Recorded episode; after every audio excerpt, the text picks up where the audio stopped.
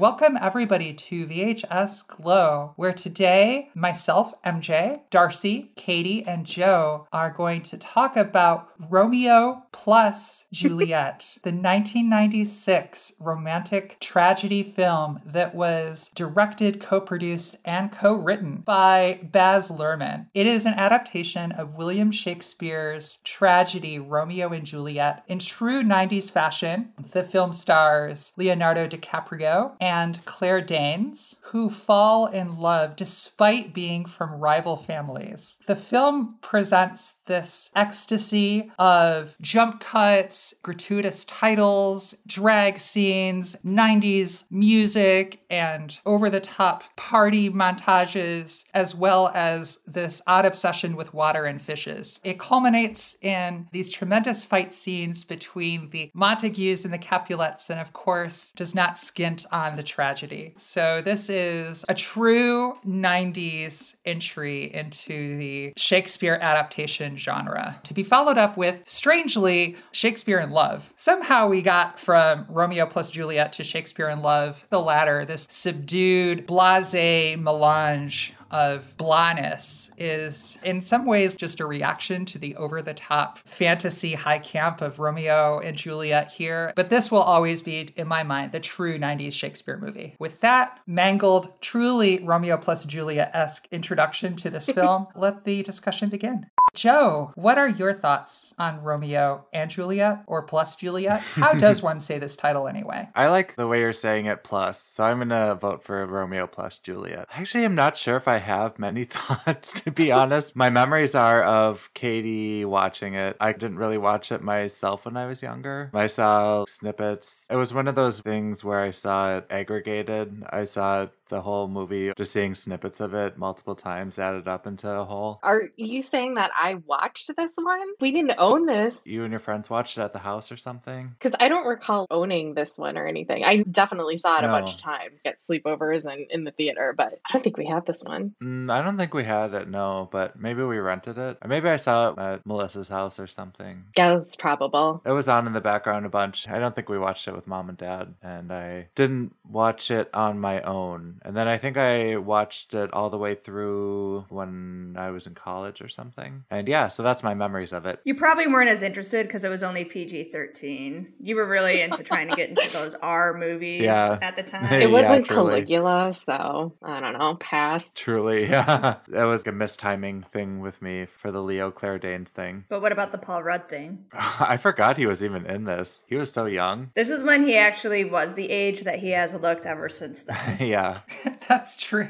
He does look. He was frozen in amber just all these years. It was this movie. I think he was 26. Sounds about right. One year after Clueless. At the time, I knew him as the Clueless guy. I was going to ask Katie what her memory of watching Romeo plus Juliet. I have never called it Romeo plus Juliet before, but Me neither. never, never. It does look like something you'd carve in a tree or some wet cement, I guess. so I think my experience with Romeo and Juliet was different just because I was probably the precise demographic that they were aggressively marketing to. It was very much derided at the time as only for the MTV generation and it was targeting teenage girls. And at the point it came out, I was Mhm. 13. Everyone in my friend group definitely watched it multiple times. I definitely saw it in the theater at least a couple times. Definitely was a mainstay of either somebody had the tape. Were DVDs the thing then? They were, weren't they? The 90s? Yeah. they were like coming out. They were coming Yeah. out, yeah. I feel like I remember a VHS tape. I think one of my friends, Danielle, owned it. But then, other than that, it was in the theaters, or somebody would be like, oh, let's rent it for the sleepover. It had a soundtrack that was really pervasive. It even came out with a second volume two that wasn't even songs in the movie itself, it was just extended marketing. For teenagers to have bangers by Garbage and Radiohead and all of those 90s mans. It was everywhere, but you know, I'm a Keanu Reeves man. I'm not a Leo guy, so I didn't have it from that perspective. It was way more the air that we breathe rather than I was seeking it out necessarily. Darcy, what about you? That would have been when I was a sophomore in high school. And I don't vividly recall the first time I saw it, but it was definitely one I know I've seen many times. So I probably saw that in the theaters. I'm guessing I saw it with my soccer friends. That was my jock year. That's where I tried out for soccer. one year? Didn't think I'd make the team. I just did it, and apparently everyone made the team. So I was on that team for a good year. They did very well. I watched mainly from the bench, but that's okay. But I think that's when I saw Romeo plus Juliet. Really, what I remember more than anything is that soundtrack. I definitely had that on CD and listened to it obsessively for a while. So I was motivated after we watched this to go work out, and I put on my Romeo plus Juliet playlist. And I didn't finish my workout because I'm an adult and can make choices for myself now based on my mood. but it was really good for our first few songs. Really enjoyed working out to Angel. That was before I came out. That's where I was like, well, I have crushes on lots of people, but secretly, probably mainly Claire Danes. so that was a little bit of like secret crushing on Claire Danes during that time. And Paul Rudd, that was the beginning of a lifelong crush, but I didn't know where that was going to take me. That was just the beginning. But this was definitely in the top five movies of my high school era. This would be in that list as far as just being memorable and present.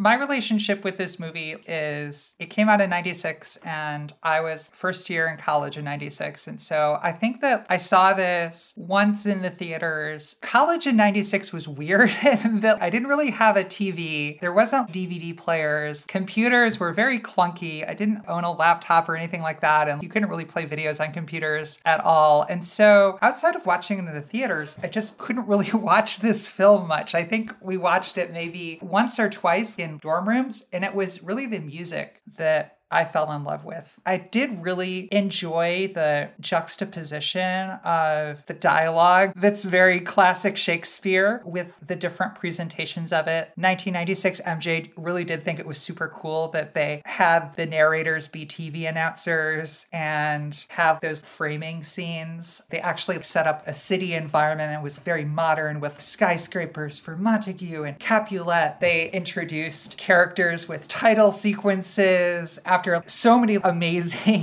choreographed movies from the 90s and on. The fight scenes look a little cheesy today, but at the time, they were kind of a revelation as far as Shakespeare went because you're used to seeing swords, and then all of a sudden, somebody pulls out a gun and the gun says sword on it. Yeah. And you're like, that's so cool and edgy. Yeah, all right. I really, at the time, thought that the movie was fresh, hot, new take on Shakespeare for the MTV generation, of which I was absolutely one of the members. But at the same time, I only saw it twice because it just fell in an awkward time. And I just love the soundtrack, though. I don't know what people feel about Love Fool, but I adore that song. It is such a cool pop song. It does so many clever musical tricks, and I can listen to it on repeat forever.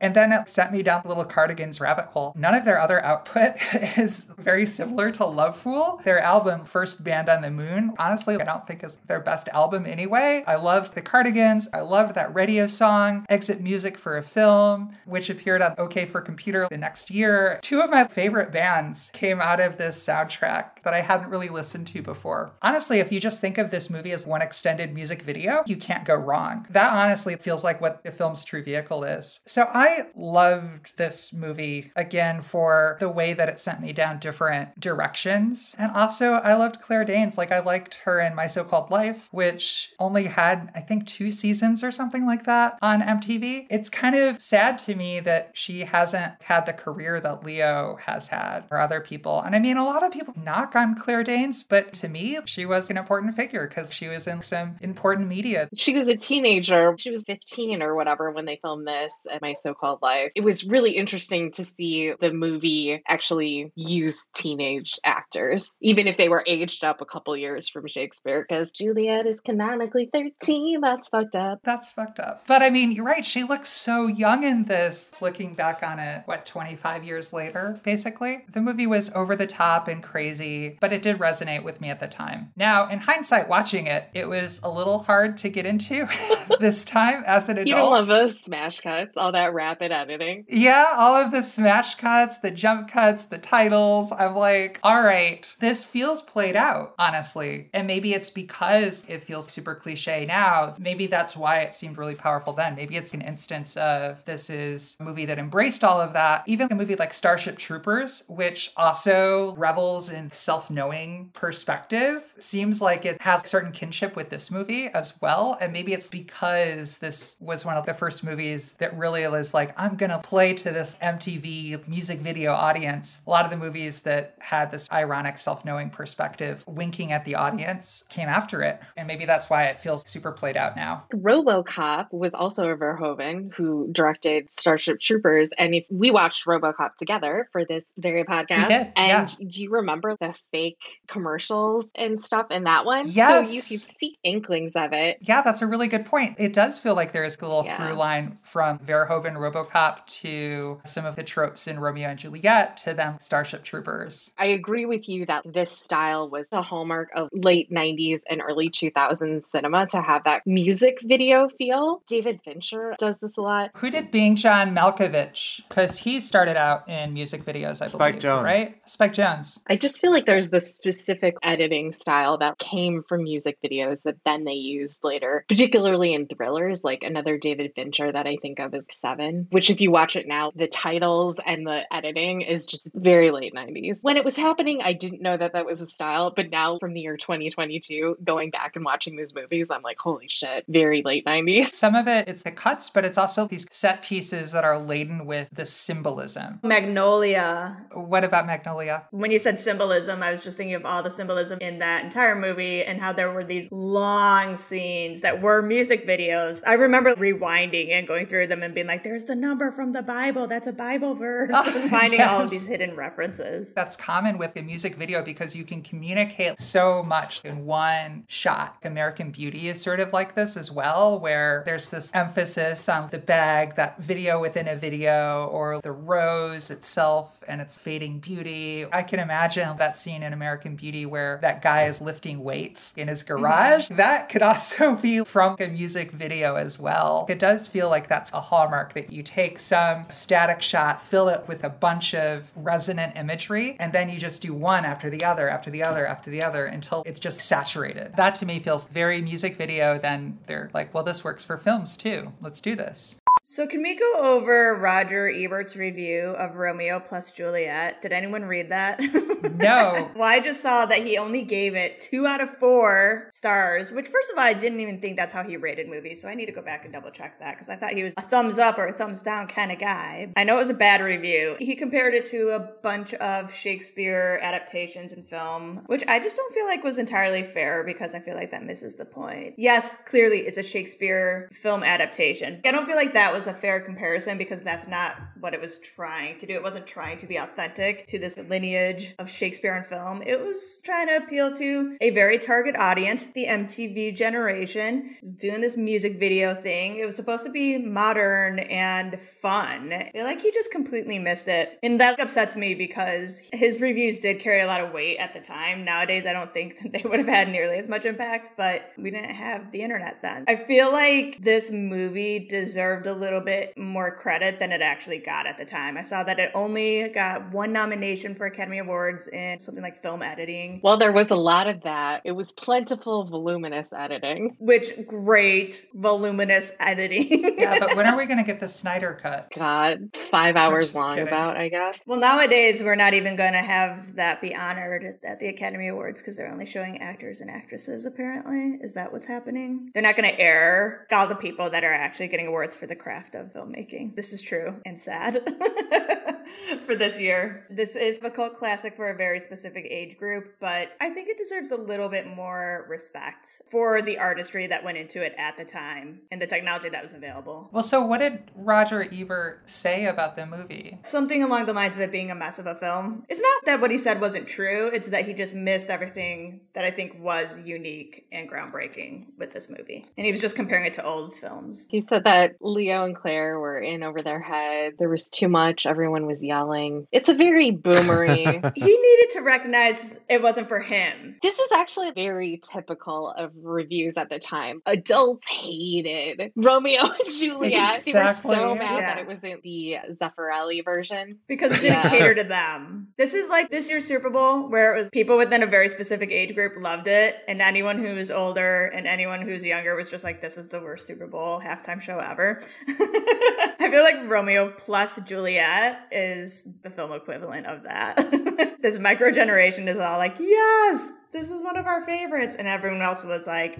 that's a hot mess of a film. Good lord. Roger Ebert's review is very okay boomer. He criticizes the way that Claire Danes and Leonardo DiCaprio actually recite the dialogue, which does feel like it misses the point in casting these very young actors who haven't had the experience yet to learn the proper cadences or rhythms or anything like that. That it's very purposeful that they sound clumsy and naive because they are clumsy and naive. They were awkward with their iambic pentameter. They were right, yes. Just like a teenager They were be. awkward with their iambic pentameter.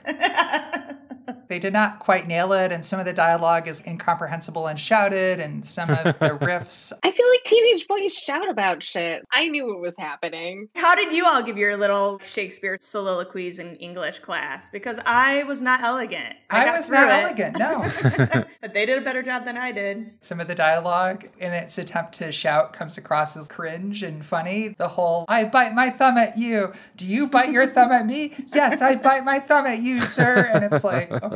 But you know okay, what? wow. Shakespeare Harsh. wasn't necessarily like we revere him now. During his time period, a lot of this stuff was meant for the common people, the common folks, and was more lighthearted and approachable. I actually feel like this film, in some ways, is a little more authentic. It's more modern and it's far removed from a lot of our experiences with Shakespeare because we have romanticized it so much and we view it as this high art. This was campy. This was cheesy. This was geared towards junior high and high school kids who were having a heck of a lot of drama in their lives. Yeah, that's right. This peels back some of the pretense and the quote unquote artistry that is attached to Shakespeare and is like, yeah, we can do smash cuts and jump cuts and we can have guns. Did you see that? Guns in Shakespeare. We can dress up like a character in drag and we can do all of these music video esque stylistic choices and it's still Shakespeare. OMFG. If Shakespeare were alive today, do you think that Shakespeare would be part of some sort of, you know, how in the 80s and 90s, all of our movies, we like to group people into these categories like jocks, nerds, just these five categories of types of students? The freaks and geeks. I feel that Shakespeare would have been in the realm of punk, which is what he was criticized for by Ebert. He was an artist. He was trying to challenge. He called it punk? Are you saying, Katie, that that was not a punk it was not movie? punk.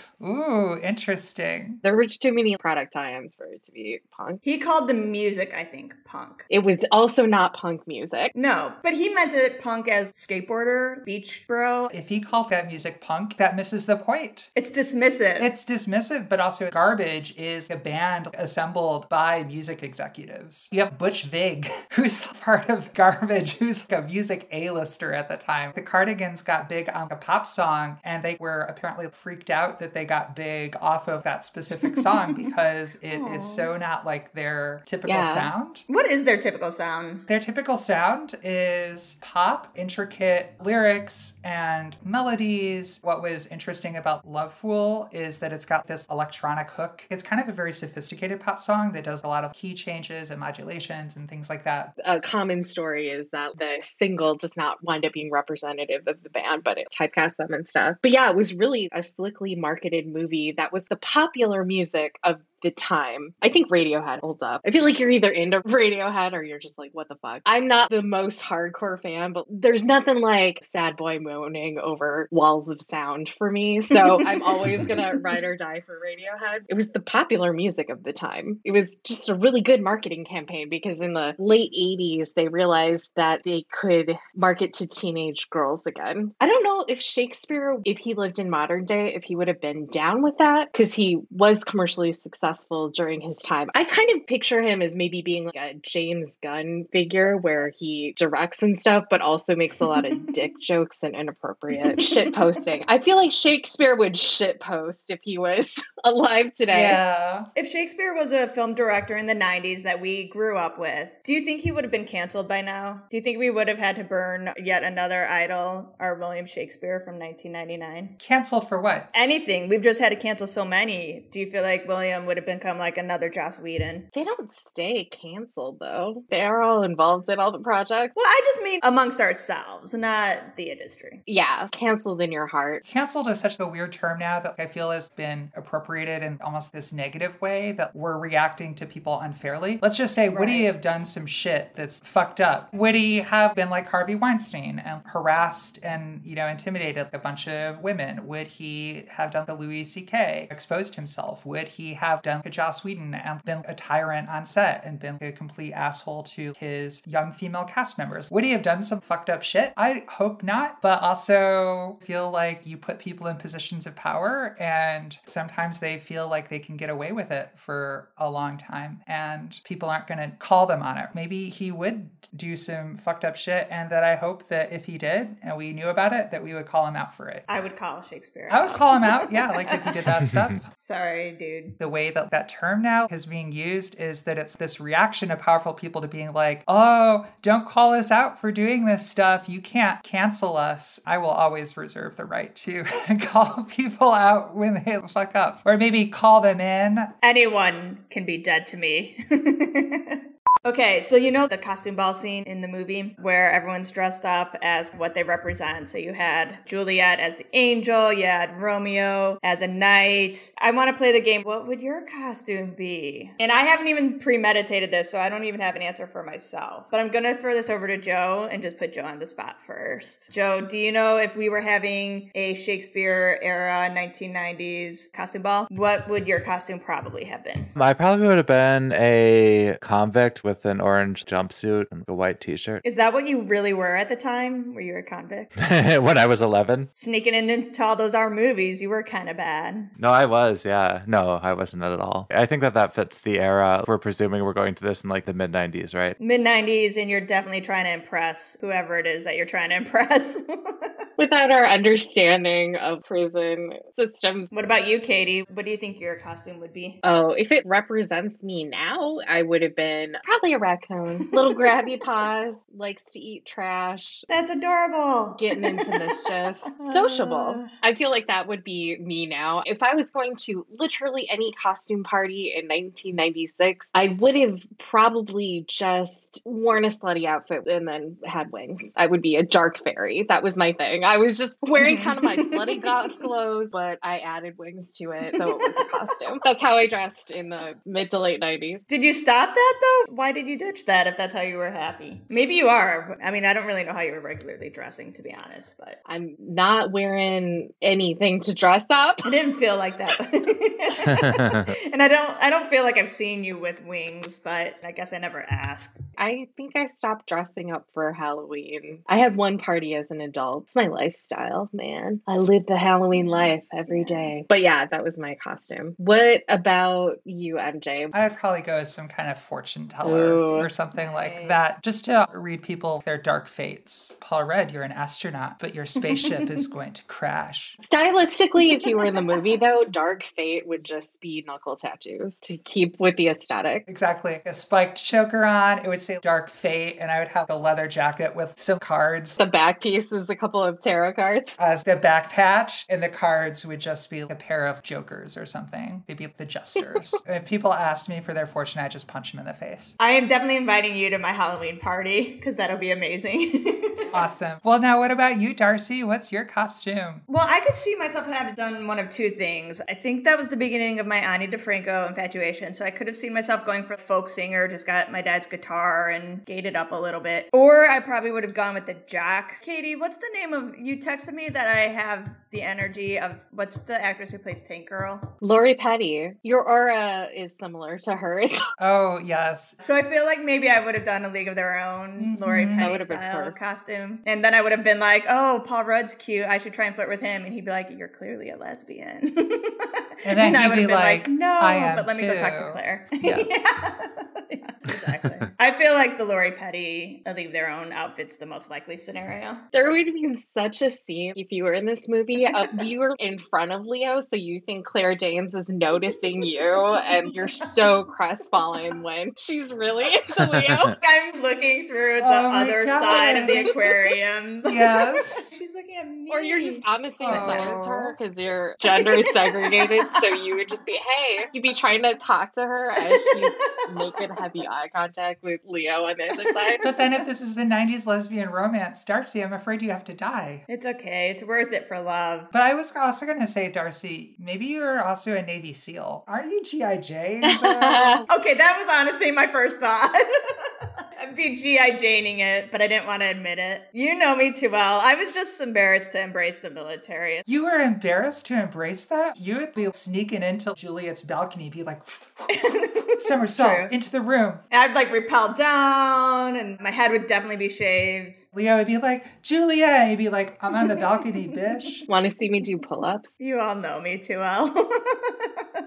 Fuck Marry Kill, Paul Rudd, Romeo, or Juliet. Joe, would you like to go first? Marry, Claire Danes, fuck Paul Rudd, kill Leo. I feel like Leo's not gonna fare very well. Sorry. what about you, Katie? Kill Leo. Fuck Claire Danes. Marry Paul Rudd. MJ. For me, Joe nailed it. we Um, always agree. Fuck Paul Rudd, marry Juliet Claire Danes, and I'm sorry, Leo, but you have to die. Darcy, what about you? Leo's definitely dead. Thoroughly dead. They're dead. I'm more with Katie on this one. I would fuck Claire Danes, I mean Juliet, and would marry Paul Rudd's character. I'm blinking on his characters. Paris. But marry Paul Rudd. Paris. Astronaut Mike Dexter. Paul Rudd would just be a cute husband to have. I'd be totally down with marriage material with him. It would be a sexless marriage. I'm sorry, Paul. You can do whatever you want on the side. That's fine. That sounds perfect. You both get to fuck other women. Leo sucks. Yeah, if there's two people we hate on this podcast, it is Leonardo DiCaprio and Gwyneth Paltrow. would you have watched this if it was Leo and Gwyneth as Juliet? I pushed them both into a vat of goop. Bad of goop. That's going to be a no for me. I did watch Shakespeare in Love, and that had Gwyneth Paltrow. That was her. You're right. I've never been able to make it through that. And the movie. Lefts I are never finished fines. Thank you, everybody, for tuning into this conversation about Romeo and Juliet, Romeo plus Juliet. Opinions are still divided on how that movie should be pronounced. You have joined MJ, Darcy, Katie, and Joe for another rant filled conversation. Please follow us on Instagram at VHS underscore glow or on Twitter, same handle, and catch us next time for our next fun conversation about movies that have been meaningful in our lives. Catch y'all later. Bye. Bye. Bye.